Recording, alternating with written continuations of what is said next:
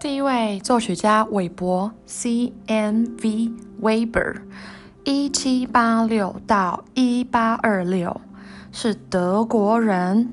韦伯是浪漫乐派的先驱，好最早的一位。然后他是以德国浪漫歌剧著称，总共有十部歌剧，最有名的三部都一定听过，叫做呃《魔弹射手》（Der Freischütz）。然后奥伯龙 （Oberon），奥伯龙是用英文写的最后一部歌剧，它是比较后来的。然后还有呃欧利安的 Uriante，这三部就是韦伯代表的经典的德国浪漫歌剧。好的，呃，韦伯呢号称是德国国民歌剧的先驱，他是啊带着非常有民族主义的色彩来创作浪漫乐派的歌剧的。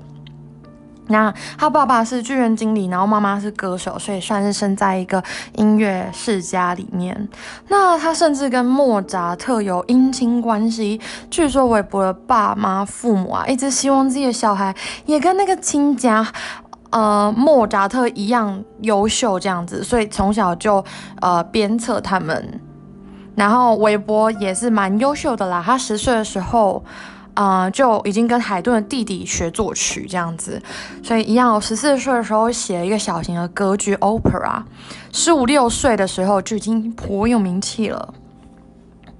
好的，后来呢，呃，韦伯创作最有名的当然是歌剧哈。那除了歌剧之外，也写钢琴曲 concerto，管弦乐也都有写。那。他最呃最有名的作品呢，主要还是呃《魔弹射手》。那《魔弹射手》也稍微认识一下，是取材自一部阿阿佩阿佩的小说。那《魔弹射手》被认为是德国第一部浪漫主义的歌剧哦，这头衔蛮厉害的，德国第一部浪漫主义的歌剧。至于他的 Oriente 呢，欧利安德、欧利安特这个歌剧呢是没有口白的，而且音乐持续不间断。好，所以，嗯，它比较跟一般的不太一样。那它剧本比较艰涩，可是呢，就是完全呈现出这个中世纪骑士的这种呃氛围。好，它还有一些著名的作品，例如。幺五啊，钢琴曲。那这首幺五呢，是一八一九年韦伯写给他的老婆的钢琴独奏曲幺五，这样子。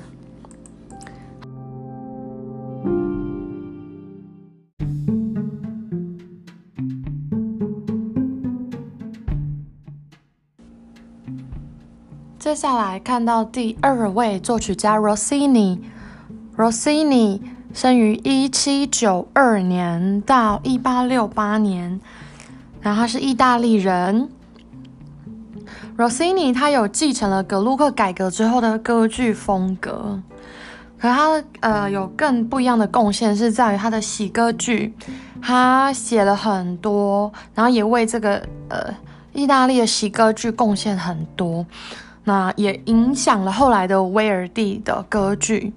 那 Rossini 总共有歌剧作品三十八部，最具代表当然就是塞尔维亚的理发师 Barbier di Sevilla，好难念啊。还有威廉泰尔，就是 William Tell，还有还有序曲嘛，然后还有灰姑娘等等的，还有一个也有听过的。是阿尔及利亚的意大利女郎。好，那还有什么重点呢？这个 Rossini 与 Donizetti 跟 Bellini，呃，并称为十九世纪上半叶意大利歌剧的三杰哦。那塞尔维亚理发师这一部歌剧其实很厉害，集结了意大利的喜歌剧 Opera Buffa 的精华。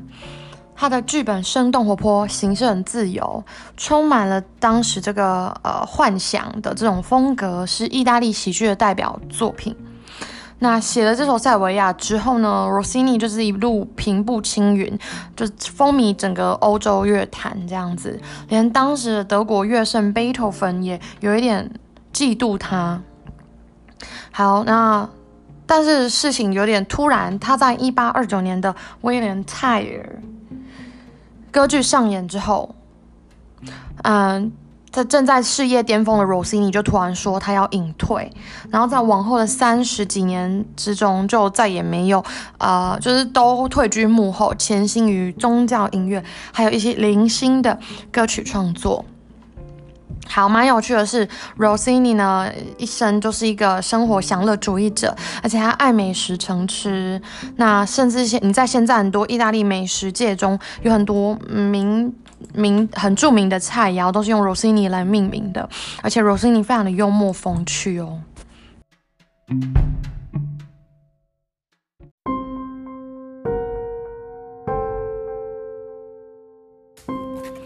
接下来看到第三位作曲家舒伯特，舒伯特，呃，一七九七年到一八二八年，德国人，是艺术歌曲之王。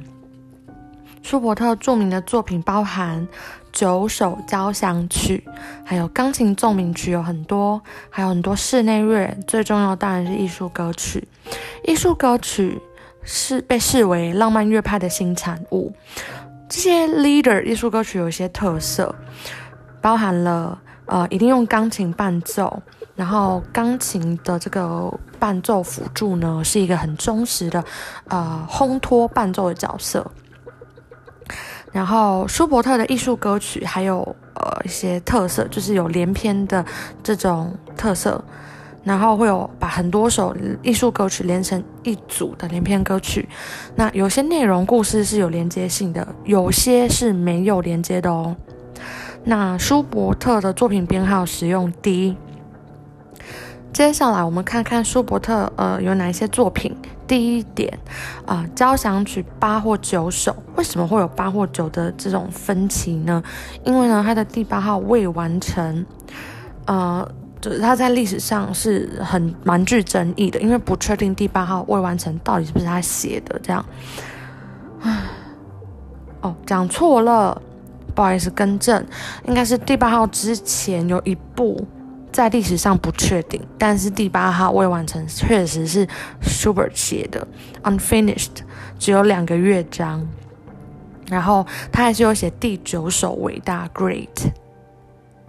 好，第二种类，啊，是剧乐，它只有一首比较代表的，就是罗莎蒙 （Rosamond）。第三种类，室内乐有十五首。最著名的弦乐四重奏《死与少女》The Tat und das Märchen》，死与少女，还有钢琴五重奏《鳟鱼》deforel 然后配器包含了钢琴、小提琴、中提琴、大提琴，还有低音大提琴。注意哦，然后它的第四乐章变奏主题就是从它艺术歌曲《鳟鱼》的旋律来的。接下来第四种类很重要的三大连篇歌曲集，包含了《冬之旅》（Winter Rise），Winter Rise。那《冬之旅》里面很呃很著名的就是菩提树啊、春之梦啊，还有邮递马车等等。第二个呃连篇歌曲是《美丽的魔方少女》（Die schöne Müllerin），美丽的魔方少女。第三个里面歌曲是《天鹅之歌》，Swanengazen 不会念。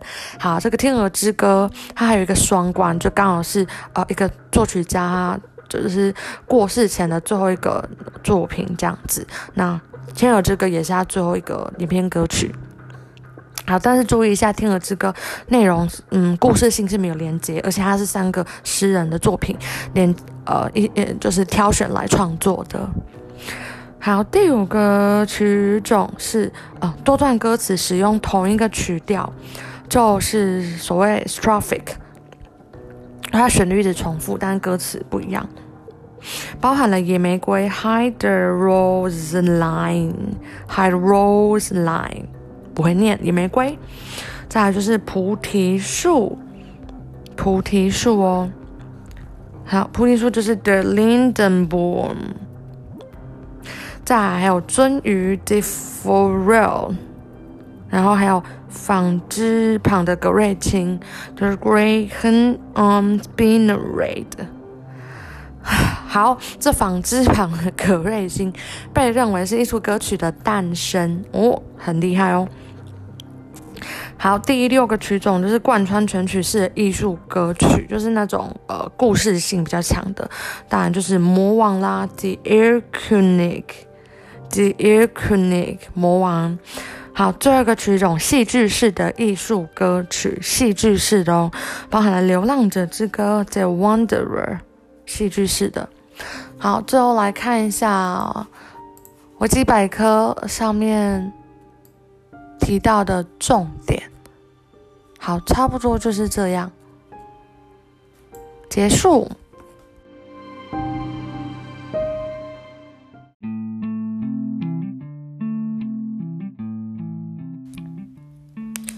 第四位音乐家看到董尼采蒂 （G. Donizetti），一七九七年到一八四八年，是意大利人。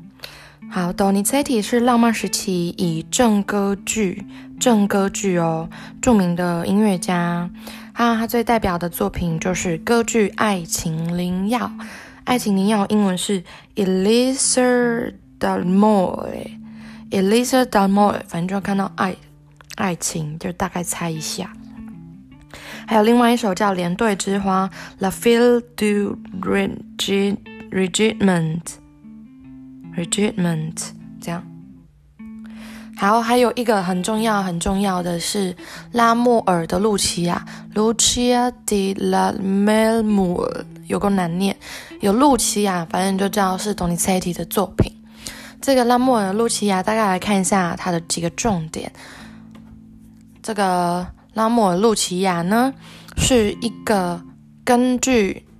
反正就是一个叫 Walter Scott 的史诗小说《拉莫尔的新娘》所写的一个三幕歌剧。那内容呢是在描写英国苏格兰女王安呃安妮女王，反正她跟什么嗯什么阿斯顿家族，还有雷斯雷文斯伍斯德之间所发生的爱情悲剧，是一个悲剧哦，因为悲剧才凄美嘛。好，那这个拉莫尔路奇亚呢，是被当做那个提供花腔女高音用来炫技展示技技巧的重要曲目之一哦。在二战之后啊，很有名，然后声音很高度技巧的这个 Maria Class，还有 Dame John Suther Sutherland。好，很难念。那这两位女高音就是用她们很好听的声音，然后透过这首歌曲，那整个就是窜红了起来。所以呢，后来拉莫尔露琪亚就成为世界各大剧院常备曲目之一，很凄美，很炫技。那它同时也是北美地区，嗯，二十出演次。嗯，什么二十出演出次数最多，然后曲目中名列十三，就是前二十里面排十三的呃名曲，到现在仍是意大利美声歌剧的代表作这样子。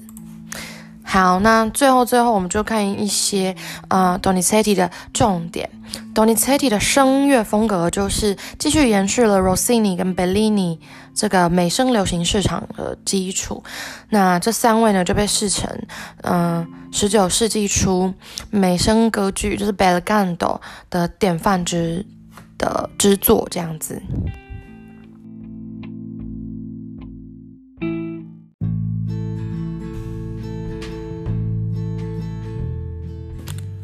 接下来看到第五位音乐家 Berlioz 白辽士，啊，他是一八零三到一八六九，然后法国人 Berlioz 是浪漫乐派法国先驱，他是标题音乐的提倡者。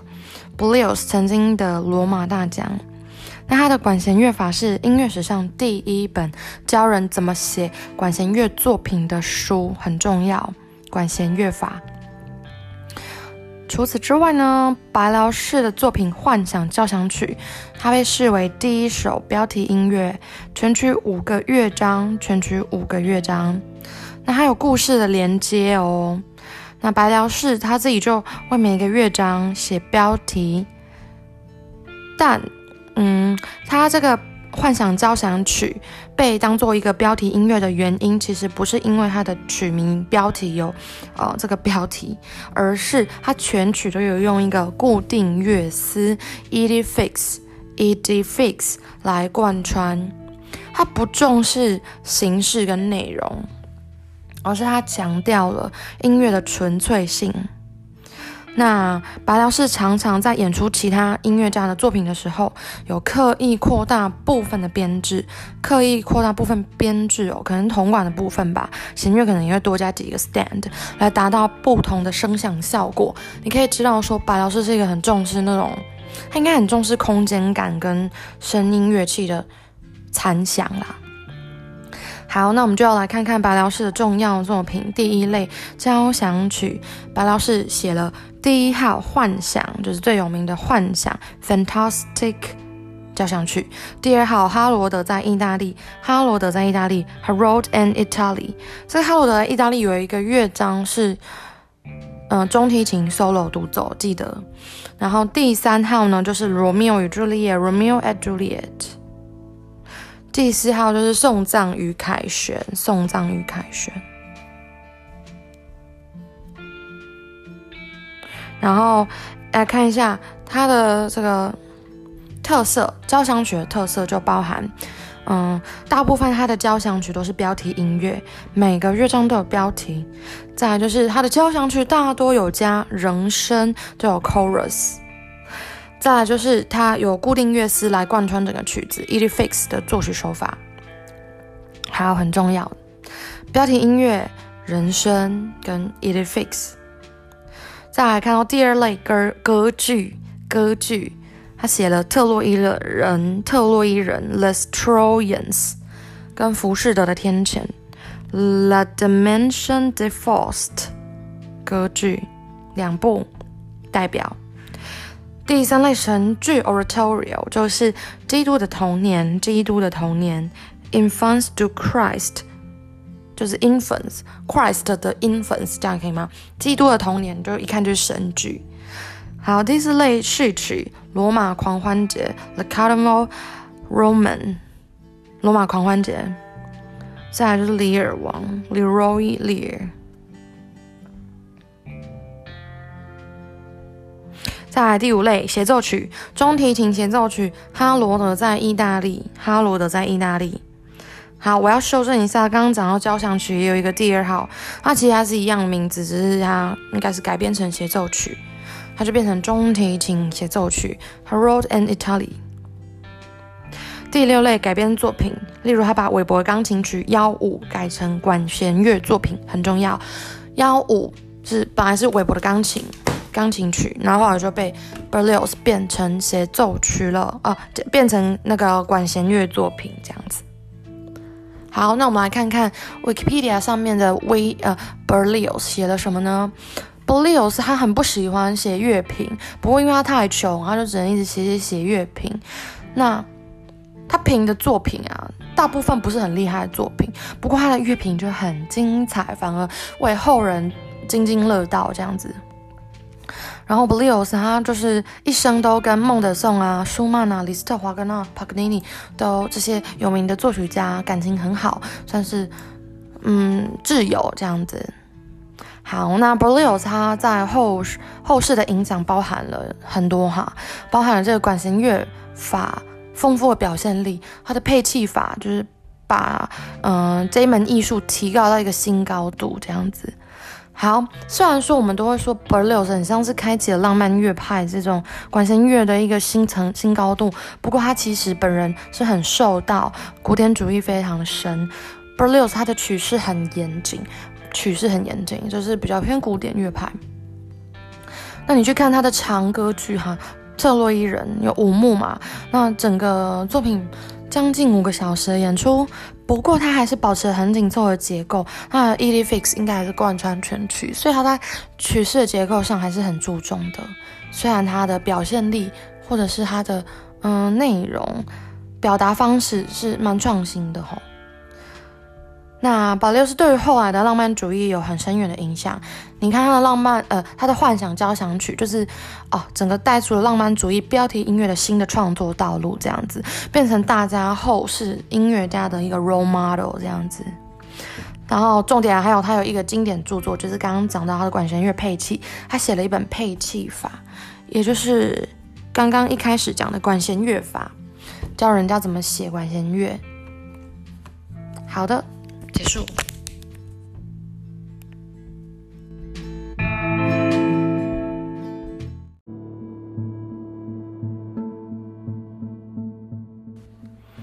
第六位音乐家孟德尔颂 （Mendelssohn），一八零九到一八四七，德国人。孟德尔颂他一生最大的贡献之一就是重新再现了巴赫的音乐，然后把马太受难曲在一百年之后让他重见天日，让大家了解到巴赫的重要性啊。孟德尔颂身兼多职，是钢琴家、老师，然后又指挥，然后也写。很多作作品这样子，那是第一个使用指挥棒的指挥家哦。然后他提升了管弦乐团的组织跟地位，带动了英国伯明翰 （Birmingham） 音乐节，甚至还在一八四零年创办了莱比锡音乐院。然后在当时音乐界就是超级活跃，就对了。好，我们来看一下 Mendelssohn 的代表作品。第一个交响曲有五首。来看一下第三号苏格兰 Scottish，第四号意大利 Italian，第五号宗教改革 Reformation。第二类啊，还有管弦乐作品，包括了很多序曲什么的。仲夏夜之梦 A Midsummer Night's Dream，著名的出场呃结婚进行曲就是来自仲夏夜之梦，记得。第三类还有序曲三首，包括了芬加尔岩洞 Fingal's Hole Hole。这样吗？平静的海洋，愉悦的航行。Mr. Ruttle and Gluck's Fort，有个长，有个难念。好，再来就是美丽的梅西路梅露西亚，梅露西亚。Dishon Melusian，还有这些都是序曲啦。第四类它有神剧，伊利亚 Oratorio，伊利亚，伊利亚。还有第五类钢琴作品有五十首无言歌啊，Leader One Volte，五十首无言歌，还有庄严变奏曲，妈的干有个难弹呐。好，六第六类还有小提琴协奏曲，一小调小提琴协奏曲很有名。第七类声乐曲，乘着歌声的翅膀，还有威尼斯船歌。好，我们再来看一下 Wikipedia 上面有讲什么呢？啊，就是讲到还有到这个 Kapellmeister，Kapellmeister 最有名的兰布西布商大厦管弦乐团当总监哦。然后他当然就也有帮助舒曼建莱比锡音乐学院嘛。然后甚至蒙德森还是第一任校长，哎，好厉害哦，真的是很会，很会在。世俗，然后还有啊，就是还有艺术上来来去去这样子。好，那他的评价呢？讲一个重点，他的《仲夏夜之梦》序曲，这是浪漫主义作曲家啊，描绘神话仙境，提供了一个先例。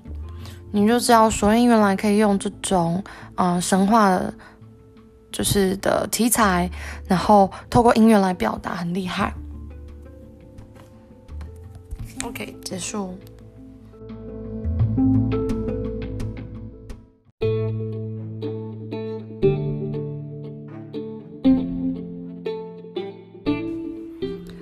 接下来看到第七位，肖邦，Chopin，Japan，一八一零到一八四九，波兰人，他是钢琴诗人。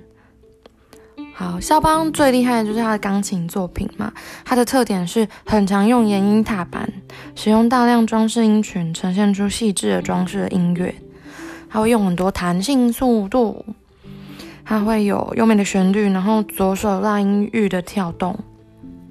来看看肖邦代表作品，第一类钢琴协奏曲有两首，他的钢琴协奏曲应该就是，嗯一小调第一号，还有 F 小调第二号。那他还是有几首钢琴曲，哎，钢琴跟乐团的单乐章作品。例如 Op. Two 的，来让我们手挽着手变奏曲，还有，嗯，波兰歌曲大幻想曲 Op. 十三，还有拉克拉克维维克 Op. 十四，然后还有华丽的新版跟大波兰舞曲 Op. 二十二，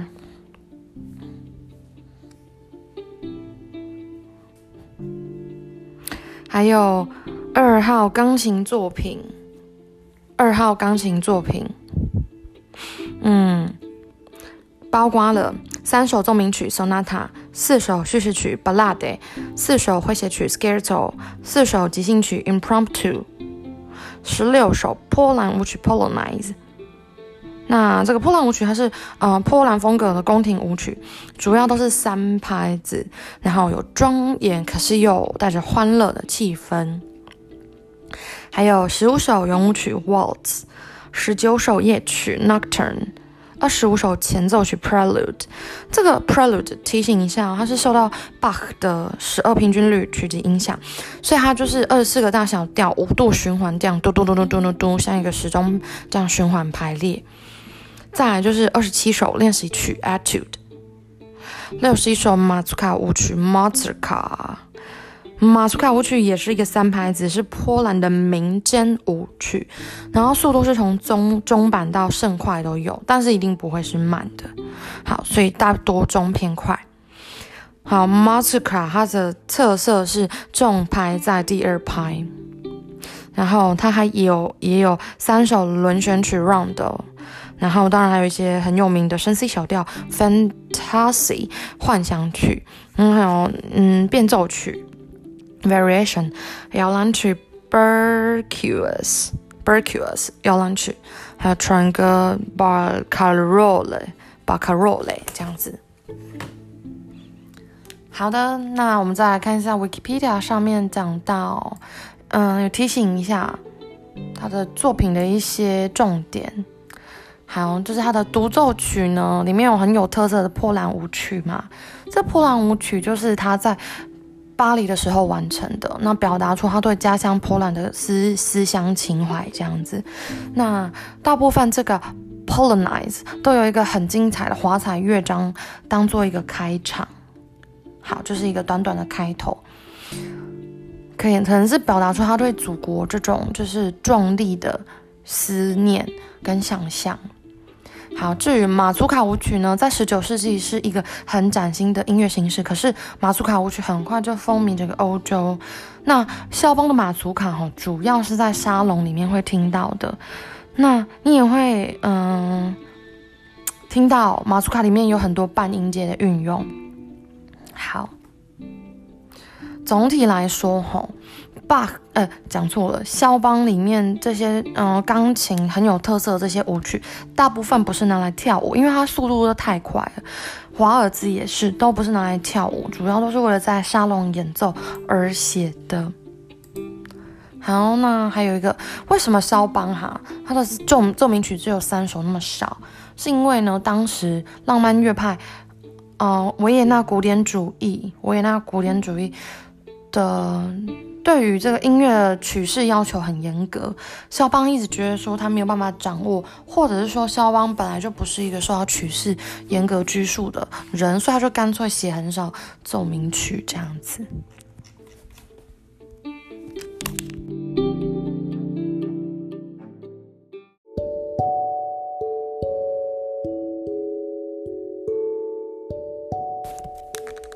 接下来看到第八位舒曼，舒曼一八一零到一八五六是德国人。舒曼他创了 NZFM 新音乐杂志。NZFM 是什么的缩写呢？就是 New Zeitschrift for Music 新音乐杂志。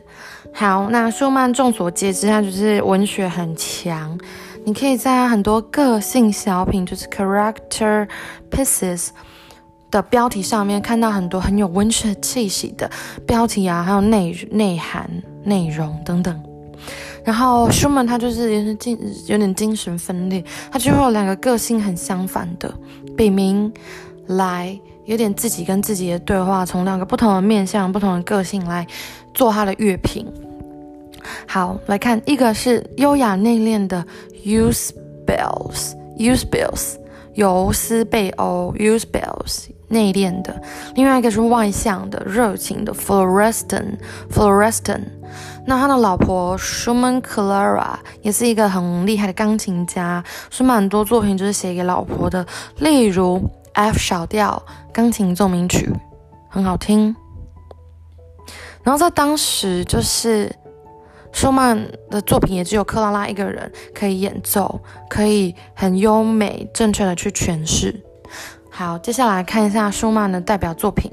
第一类哦，交响曲有四首，第一号 Trench Spring，第三号莱茵 Rhenish，Rhenish 莱茵等等等的。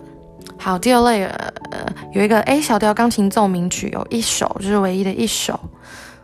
好，第三类钢琴曲就多喽，有狂欢节 Carnival，嗯，蝴蝶 Papillons，然后大卫同盟舞曲 David s c h b o n d l e r Tons。这有考过，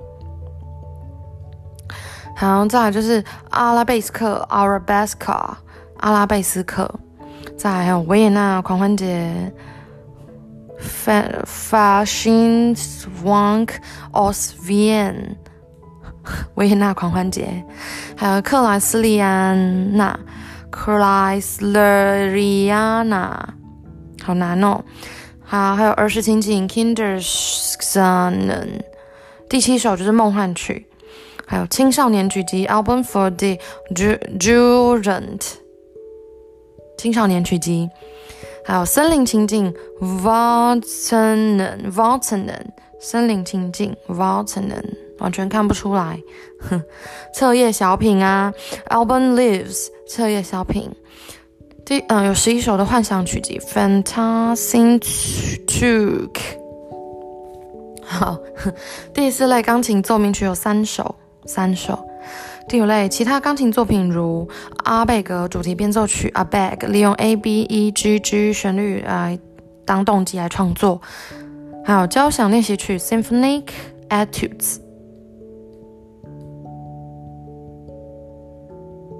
克拉拉主题即兴曲，克拉拉主题即兴曲。六连篇歌曲。诗人之恋，Dichter Lieb，Dichter Lieb，Dichter Lieb，诗人之恋。好，还有女人的爱与生命，Frauen Leben Leben，有个男的，Frauen Leben Leben，常青树就是楚出自这里，常青树。好，七百首，呃，讲错了，讲什么哈？是声乐的艺术歌曲 Leader，总共有一百四十首，还是打不过舒伯特，不过一百四十首也是很惊人了啦。好，OK。